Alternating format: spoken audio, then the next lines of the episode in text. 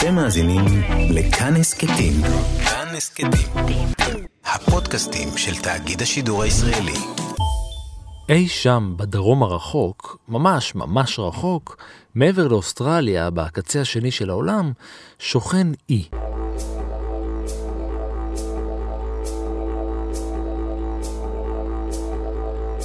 אנחנו מכירים אותו כיום כניו זילנד, זילנד החדשה. כשגילו אותה ההולנדים, היא נראתה להם כמו אזור ריק ושומם. גם בהולנד היה להם מקום כזה, קוראים לו זילנד, והארץ החדשה נקראה על שמו.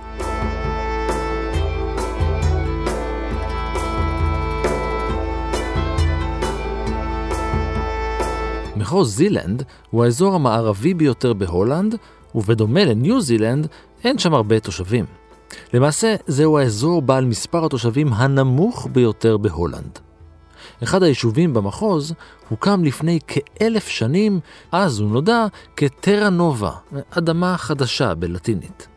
הוא היה יישוב מעגלי, במרכזו היו בתי האצילים הגדולים, בדרום עמדה כנסייה אדירה באורך של כמעט 70 מטרים. במשך מאות שנים חיו תושבי הכפר השלב ללא הפרעה, ושמו של המקום יצא לרחבי המדינה כולה. כולם הכירו אותו כניילנדה או ניולנדה, ארץ חדשה בשפות ההולנדיות. אולם כמו בכל מקום אחר בהולנד, גם שם נאלצו להתמודד עם הים.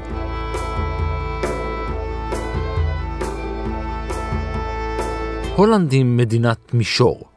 ברוב פני השטח שלה אין הרים או גבעות, ויותר מזה, גובהה של רוב המדינה הוא מתחת לפני הים. המאבק של ההולנדים עם הגלים היה מאבק תמידי עד שהם ניצחו.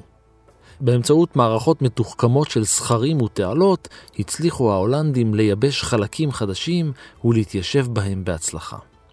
אולם בימי הביניים, במהלך שני חורפים סוערים בשנים 1530 ו-1532, הכפר פשוט נעלם מתחת לגלי הים.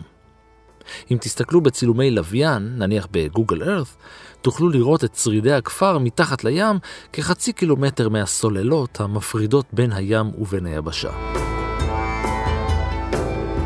אבל אתם יכולים לסמוך על ההולנדים, האומה שניצחה את הים, הובילה תנופת התיישבות בכל העולם וגררה את האימפריה הבריטית. אתם יכולים לסמוך על ההולנדים שניולנדה לא נעלמה לעד.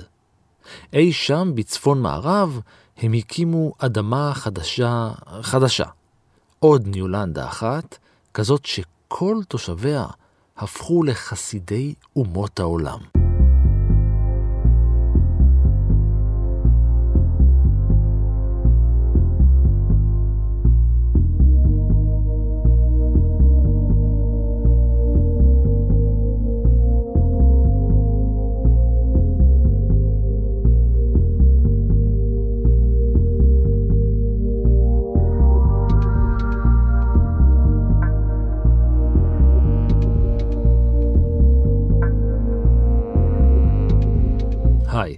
אני רן מנהר ואתם על מנהר הזמן. מדי פרק אנחנו מספרים לכם על מקרה שקרה בעבר, מזווית שכנראה עוד לא הכרתם. העונה הזאת של מנהר הזמן מורכבת כולה מסיפורים שאתם, המאזינים, שלחתם. את הרעיון לפרק הזה שלח לנו אריק ולצ'ר.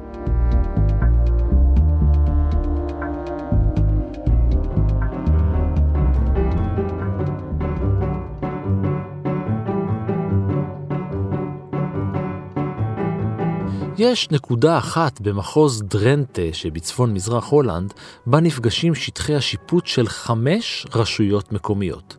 תחזיקו חזק. אוסטר הסלן, דלן, קופורדה, הרדבך והוכווין.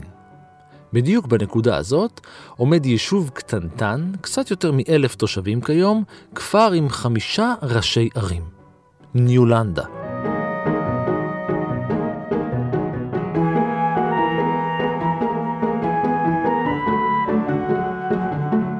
אתם יכולים לדמיין את היישוב והאווירה במקום שכזה. בתים קטנים ונמוכים, מגרשי משחקים לילדים, חנויות קטנות, שני בתי ספר, כמה כנסיות, מגרשי ספורט, סניף דואר, כל מה שעיירה או כפר קטן צריכים. והחיים שם שלווים.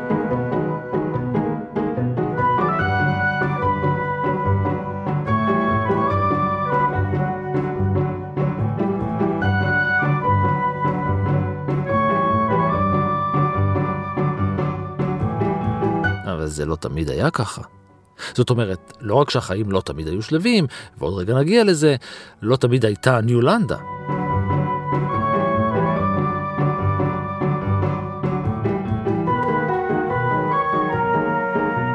באביב של 1816, ב-30 במרץ, החליטו בעלי שוק צווינדרה למכור חלקת אדמה בבעלותם בשטח של קצת יותר מ-1,300 דונם. מדובר באדמות ביצה ומים רדודים, ולא היה להם הרבה מה לעשות איתם. ההולנד היא מאוד נמוכה, ואחת הבעיות של הולנד כיום זה עם עליית מפלס הים, המים, בגלל ההתחממות, אז אה, הם בבעיה גדולה. זהו הכלכלן חיים רוט, ניצול שואה, יליד הולנד. והם חייבים לעשות דברים אה, בלתי רגילים כדי למנוע שחלק גדול מההולנד יוצב מהים, זאת אומרת זה בדיוק היום אחת הבעיות הגדולות של הולנד עם עליית מפלס המים. הולנד תמיד היה, כן, קשור למים, זה ארץ קטנה, אז חלק גדול מהארץ היא עליית הים, והייתה תקופה במאה ה-18 שהיא באמת ניצלה את זה, הכוח, כוח ים חזק מאוד, יחד עם, האנגלים ניצחה גם את, את הצי הגדול של ספרד, היא עם הצי הזה גם הגיעה להודו ההולנדית, מה שכיום אינדונזיה, הגיע רחוק רחוק, היה ים פנימי ואת הים הפנימי סגרו. מי שרכש את הקרקע החדשה היו וורנר דה יונגה, הוגו קריסטיאן קרסטן ורודולף אוטו ון אכטן.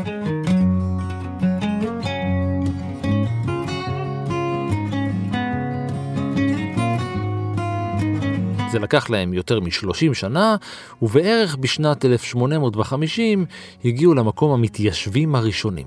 פועלים שעבדו באדמת הכבול. אחרי 40 שנה עמדו בשטח 40 בתים, ותושבי המקום איבדו את הקרקע הבתולית. חקלאים ראשונים הגיעו אל הכפר מפריסלנד וכרונינגן, ועם כניסת המאה ה-20, רוב השטח היה מנוצל לטובת חקלאות ואזורי מרעה. כפר של ממש, בלי שם של ממש, עד שנת 1909. אז, אחד האיכרים שחיו בכפר, יעקב דייקמה, הציב על גג הרעפים של הבית שלו בחווה שלט ענק עם המילה ניולנדה, אדמה חדשה. כמה שנים לאחר מכן אומץ השם הזה כשם הרשמי של היישוב על ידי הרשויות.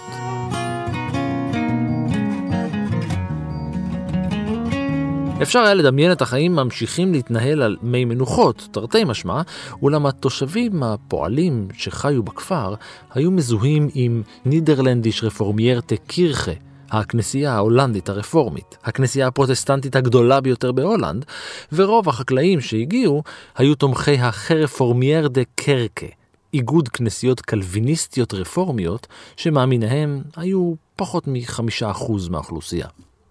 במילים אחרות, חלק היו רפורמים, חלק היו לא דתיים, וחלק היו שמרנים. גם הקלפיניסטים וגם הרפורמים, כולם היו הנוצרים. קודם כל אני חושב שכל הכפר, באותו זמן, כל הכפר היו נוצרים. ועד כמה שאני יודע, פרוטסטנטים.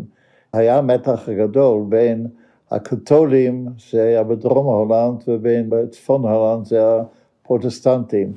זה היה שנים רבות, זה היה מתח לא קטן, דמה קצת לארץ, האוכלוסייה הקתולית היו יותר ילדים, והיות והולנד ככה עמדה על זה שהם ישארו פרוטסטנטים בשביל בשביל זה הם לחמו נגד הספרדים, היה סטר שלהם פעם, חלק מהאימפריה הספרדית, אז הם מאוד חששו מהקתולים, אבל זה לא היה בין הפרוטסטנטים. מבחינה זו, בתוך הכפר, לא הייתה כנסייה קתולית, זה באזור צפון, אין שם קתולים.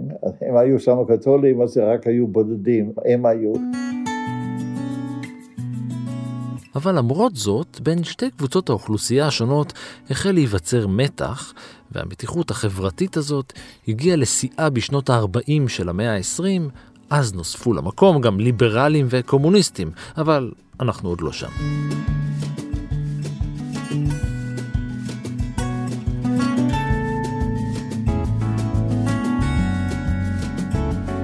ניולנדה הוא כפר של קווים ישרים שנוצרו על ידי חפירות באדמת הכבול. השכונות ביישוב הקטן עוברות ממערב למזרח, וכמו הקווים הישרים של היישוב עצמו, גם התושבים שלו מתיישרים כשצריך. בעיקר כשיש אויב חיצוני משותף לכולם, נניח הנאצים. אם יש משהו שניולנדה ידועה בו בכל העולם, זה בזכות מה שתושביה עשו במהלך מלחמת העולם השנייה.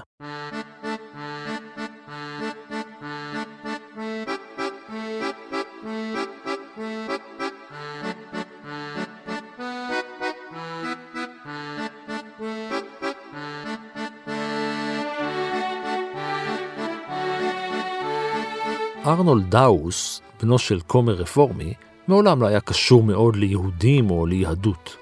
הוא נולד בשנת 1906 והיה מורד בנשמתו. ועוד כשהיה צעיר, היה בו הדחף לתקן עוולות. פעם אחת למשל, עוד כשהיה תלמיד, הוא גנב שלט אסור לעשן מהרכבת החשמלית, והציב אותו על שולחנו של אחד המורים שלו שנהג לעשן מקטרת.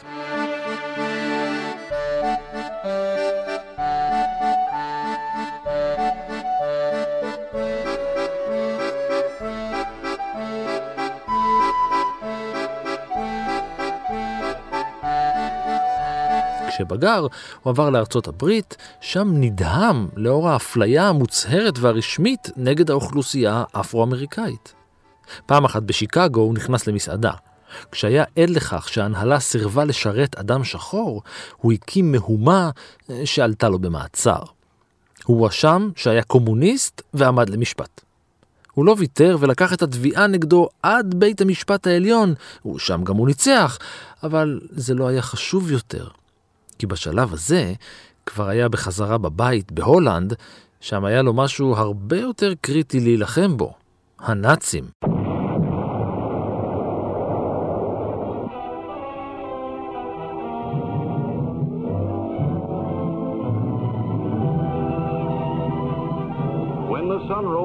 Fateful day, the Nazis invaded the Netherlands.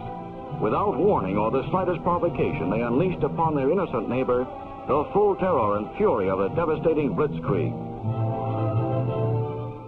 זה מתחיל, זה סיפור שדומה קצת למלחמת יום כיפור בארץ.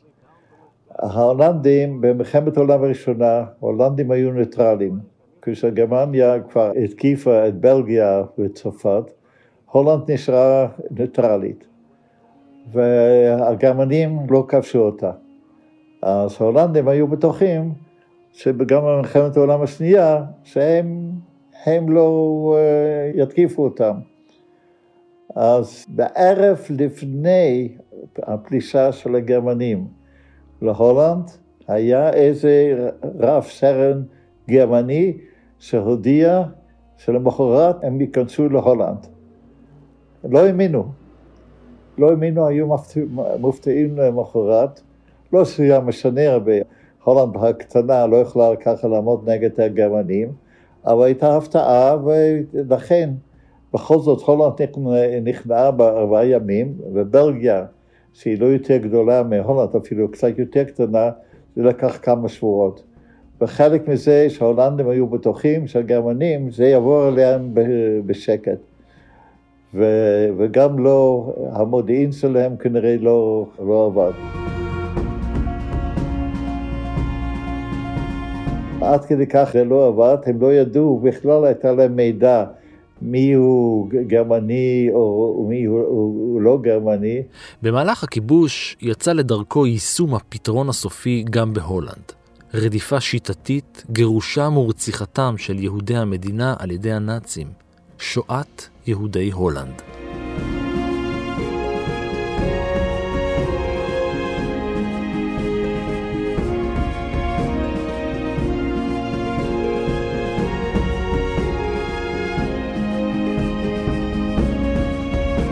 לאחר פלישת הנאצים להולנד, מחודש מאי 1940, דאוס עסק בפעולות חבלה כבר מהימים הראשונים. הוא היה בין האנשים הראשונים בהולנד שהתנגדו באופן פעיל לנאצים, בתחילה על ידי פרסום ידיעונים בלתי חוקיים וחבלה ביעדים גרמניים. הוא שבר גשרים, חילק עלונים מבית לבית, הוא חתך חוטי חשמל, והוא אפילו ענד טלאי צהוב לאות סולידריות עם היהודים. לא צריך לנחש שלא לקח הרבה זמן עד שהגרמנים החלו לרדוף אחריו. תוך זמן קצר מצא את עצמו ברשימת המבוקשים של הגרמנים, ולכן הוא הסתתר.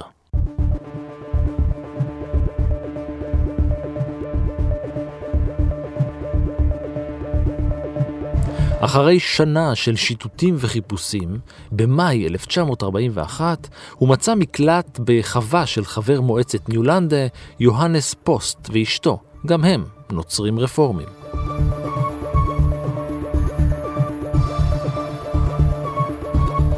הוא הסתתר בחלל שמתחת לרצפת החדר הקדמי בבית, ועם הזמן הפכו פוסט ודאוס לחברים.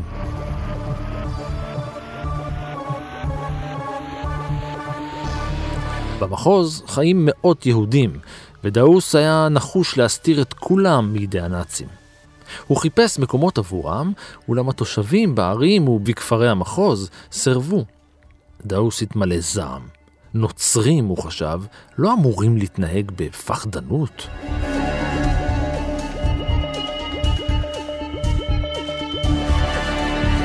בהולנד, אחוז הכי גבוה מהיהודים הושמדו. 75 אחוז. בזמן שבבלגיה פחות, הרבה פחות, בצרפת עוד פחות. היו גם סיבות אולי אובייקטיביות, שם יש הרים ובהולנד אין הרים. התנועה הפשיסטית, שהייתה חזקה בהולנד עוד לפני המלחמה. ואחר כך, וזו הפתעה שגם אנחנו שוכחים, בהולנד זה לא היה כמו במדינות אחרות אירופה, היהודים חיו שם 400 שנה. אני היורש 20-25 של הרב, שבא כשהיהודים, הספרדים באו להולנד, והיו אנוסים, ורצו לחזור ליהדות, לא ידעו הרבה על יהדות. אמא שלי נולדה בעיר קטנה שידועה מאוד בגלל הגבינה, אלקמר. וכמעט שמה לא היו יהודים, והם היו דתיים. בכל זאת, רוב החברים שלה היו יהודים. היא למדה באוניברסיטה, כמעט לא היו יהודים בכלל, וגם אבא שלי שעבד בבנק, ואני בבית, בבית אצלנו, למרות שהיו דתיים, אפילו דתיים מאוד, אמנם לא הלכו עם זקן ולא הלכו עם פאות, אבל היו דתיים מאוד ההורים שלי, היו המון לא יהודים הסתובבו. היו חברים, היו חברים טובים מאוד. אני, אני לא אתחיל להסביר, אולי בגלל שהם רודפי בצע, אני לא יודע, שהם, לא יודע, שהם כינו, אינני, אינני יודע את הסיבה, אני יודע רק שזו עובדה. העובדה שאנשים שמצפים מהם שיתנהגו יותר טוב במלחמה, לא יתנהגו, הרוב היהודים לא יהיו זרים, והיו כבר הולנדים, הסיפור המפורסם של אנה פרנק, מדברים ככה על המשפחה שהסתירו את אנה פרנק וכל המשפחה, אבל בסוף הייתה הלשנה. וככה הם הגיעו, הם, הם, הם הגיעו לאושוויץ. אחרי תקופה קצרה הבין דאוס שניולנדה היא מקום יוצא דופן. גם בשל המיקום הגיאוגרפי שלו, הוא היה מאוד לא נגיש עבור כוחות הצבא, וגם התושבים היו ממש קואופרטיביים, מה שהפך את המקום לאידיאלי להסתרת יהודים.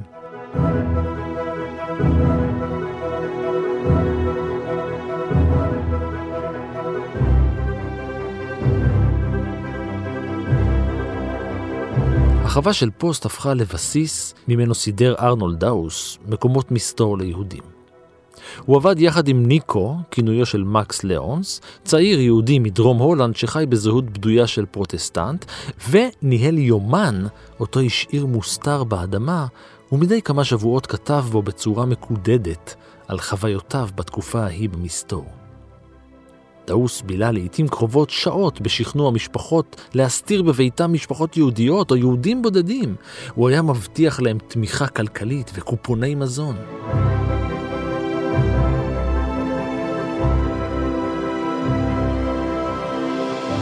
שאנשים כמו מקס ליאונס, כל יום הוא סיכן את עצמו, הוא למד אה, דרנס. מה זאת אומרת דרנס? יש שם אה, שפה מקומית, וזה כמעט לא דומה להולנדית, אבל הוא הצליח ללמוד את זה. וככה הוא גם יכול לדבר עם איכרים בשפה שלהם, למרות שהוא בא מאמסטרדם. כשהוא היה רוכב על אופניו, דאוס עבר באופן שיטתי ועצר בכל בית וחווה בניולנדה כדי לברר אם התושבים יהיו מוכנים לקלוט ולהסתיר ילד יהודי. השיטות שלו לא תמיד היו כשרות. למשל, לעיתים קרובות הוא היה מבקש מקום לנמלט אחד ואז מביא שניים. לפעמים הוא היה מבקש מקלט לילד קטן, אך הוא היה מביא ילד גדול יותר. הוא פעל מהלב, מתוך רגש עמוק ואמוציות, וברוב המקרים הוא נסחף לצעקות כשהיה מנסה לשכנע משפחות נוצריות לקלוט יהודים.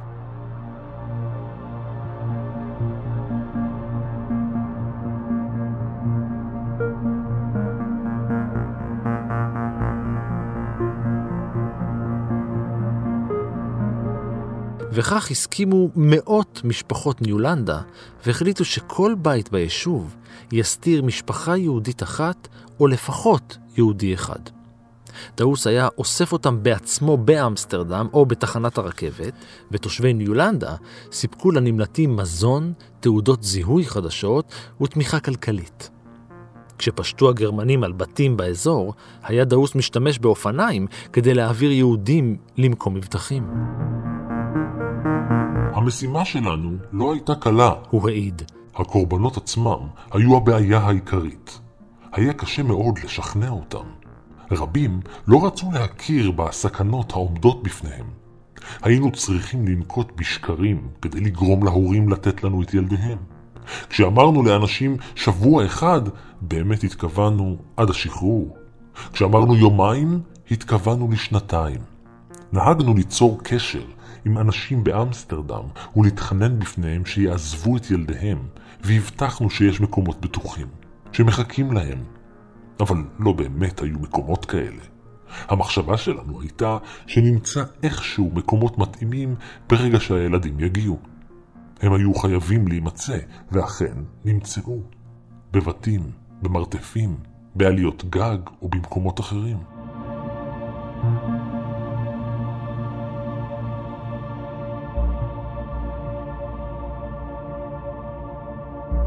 אבל ההצלחה לא הייתה ברורה ולא מיידית. תושבי ניולנדה האשימו אותו כי הוא הביא יותר מדי יהודים אל היישוב, שהוא היה פזיז מדי וחסר אחריות, ועכשיו, בגלל מעשיו, כולם נתונים בסכנה.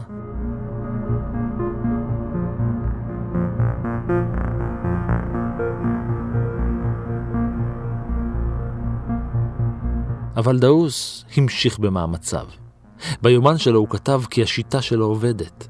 הוא ביצע את המשימה שלקח על עצמו בזהירות ובדאגה, הוא סייע להבטיח ביגוד לנזקקים, הוא דאג לתכתובת בין משפחות מפוזרות, והוא עזר למצוא מקלט לכל מי שלא הסתדר במקום שמצא לו. היו גם כאלה אה, פח, אה, פחד, היה, היה להם פחד לעשות את זה, זה גם לא היה פשוט. אז אחר כך היו אנשים עם ילדים קטנים, עם ילדים קטנים זה היה מאוד מסוכן. אי אפשר להסתיק אותם, הם יבואו, יבואו יחקור. אז היו, והיו גם כאלה שהיו מוכנים, לא יהודים, אבל רוב רובם לקחו באמת יהודים, הם היו מאוד דתיים בדרך כלל, והם עשו את זה מתוך, לא יודע, גם מתוך אנושות וגם מתוך, אני יכול להגיד, אחי, זיכרונו לברכה, הוא היה חלק מהזמן שם, חלק קטן, אחר כך שוב חזר למערב הולנד. והיה לו קשה מאוד. בהתחשב באופי הקולקטיבי של הפעילות, הסכנה לכפר הייתה קטנה. לא היה חשש להלשנה, כי כל תושבי הכפר היו שותפים לפשע.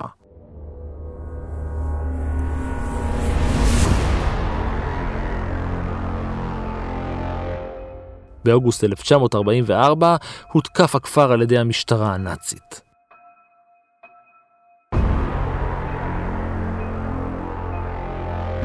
שניים מהמסתתרים בכפר, אברט פוסט ובסטיאן בוס, שניהם בני 19, נורו ונפצעו במהלך מנוסה.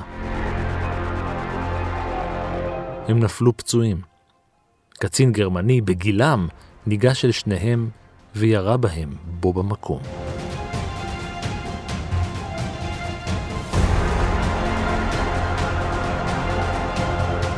האווירה הפכה יותר ויותר מתוחה.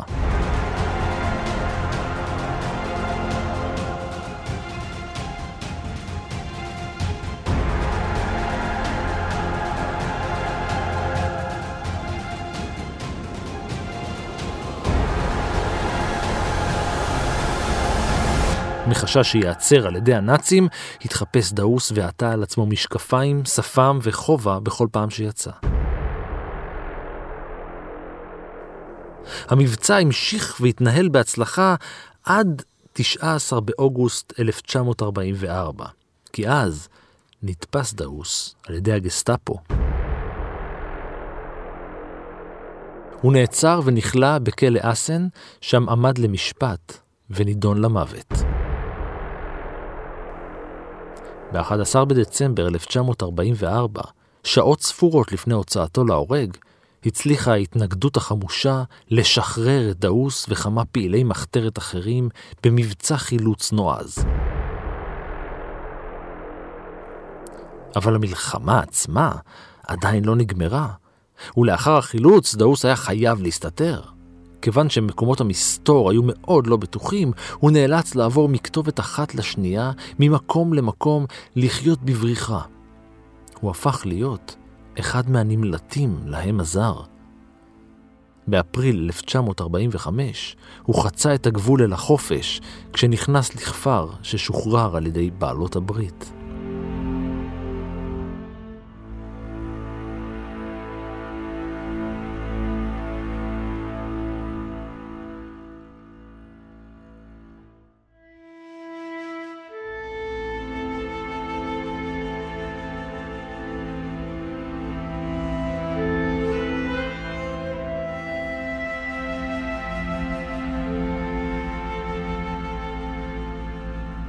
מתוך כ-140 אלף איש שהוגדרו על ידי הנאצים כיהודים מלאים בהולנד, כמעט 102 אלף נרצחו או מתו ממחלות ומתשישות. רובם גורשו למחנות ההשמדה בפולין החל ב-14 ביולי 42. הגירושים ההמוניים התנהלו באמתלה של יציאה לעבודה בגרמניה.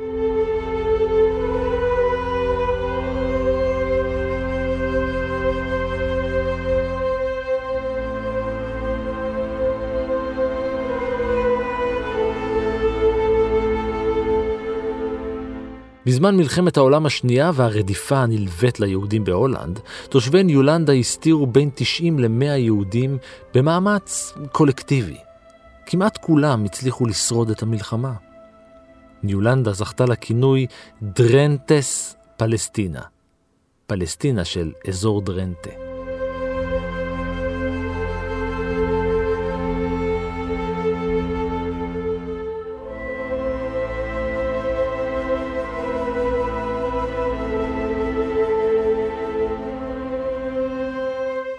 לאחר המלחמה התחתן ארנולד עם ג'ט רייכנברגר, אחת הנשים שהציל. הזוג עבר לאפריקה הדרומית, וכעבור כמה שנים, בשנת 56, עלו לישראל עם שלוש בנותיהם.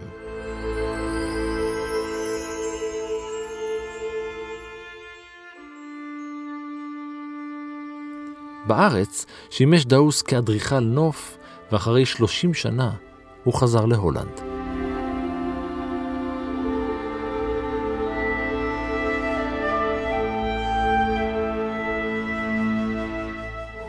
ב-23 במרץ 1965, 20 שנה אחרי תום המלחמה, הכיר ארגון יד ושם בארלון דאוס כחסיד אומות העולם.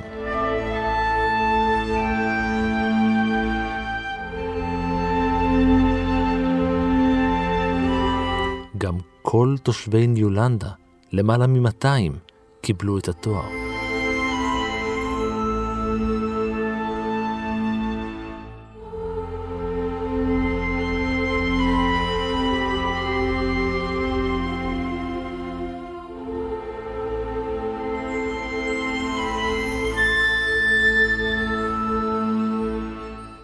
ניולנדה הוא אחד משני הכפרים היחידים בעולם שקיבלו באופן קולקטיבי את פרס חסידי אומות העולם עבור כל תושביהם בגין הצלת יהודים במהלך מלחמת העולם השנייה.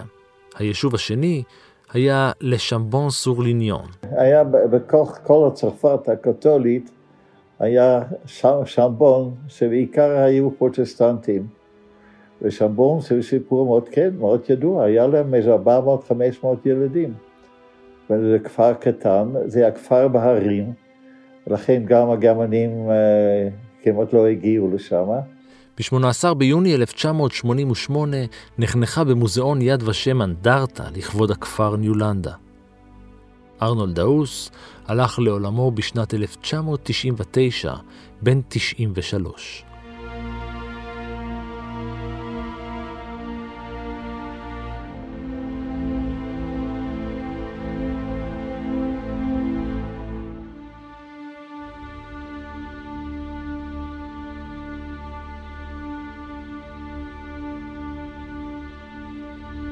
באפריל 2018 נפתח בכפר מוזיאון ה-Onderduikers, המוקדש לקורות המקום במלחמת העולם השנייה, ובמיוחד להצלת היהודים על ידי התושבים.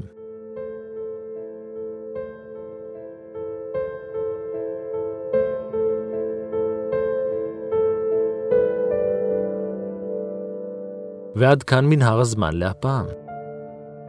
תודה לחיים רוט. כיום אני בישראל, אני 88, אני אמנם בקשר טלפוני כל שבועיים עם עוד בת של אלה שהצילו אותי.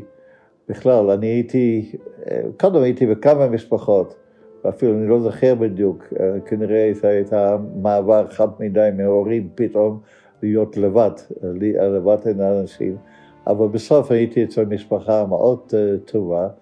ואני בקשר עם, הבת שהיא עכשיו 95. דרך אגב, אני אישית הייתי רק חודשיים, בערך חודשיים הייתי בנירלנדה. אחר כך הביא אותי בלילה, הביא אותי על אופניים שהיה בלי צמיגים, הביא אותי ל-30 קילומטר מנירלנדה.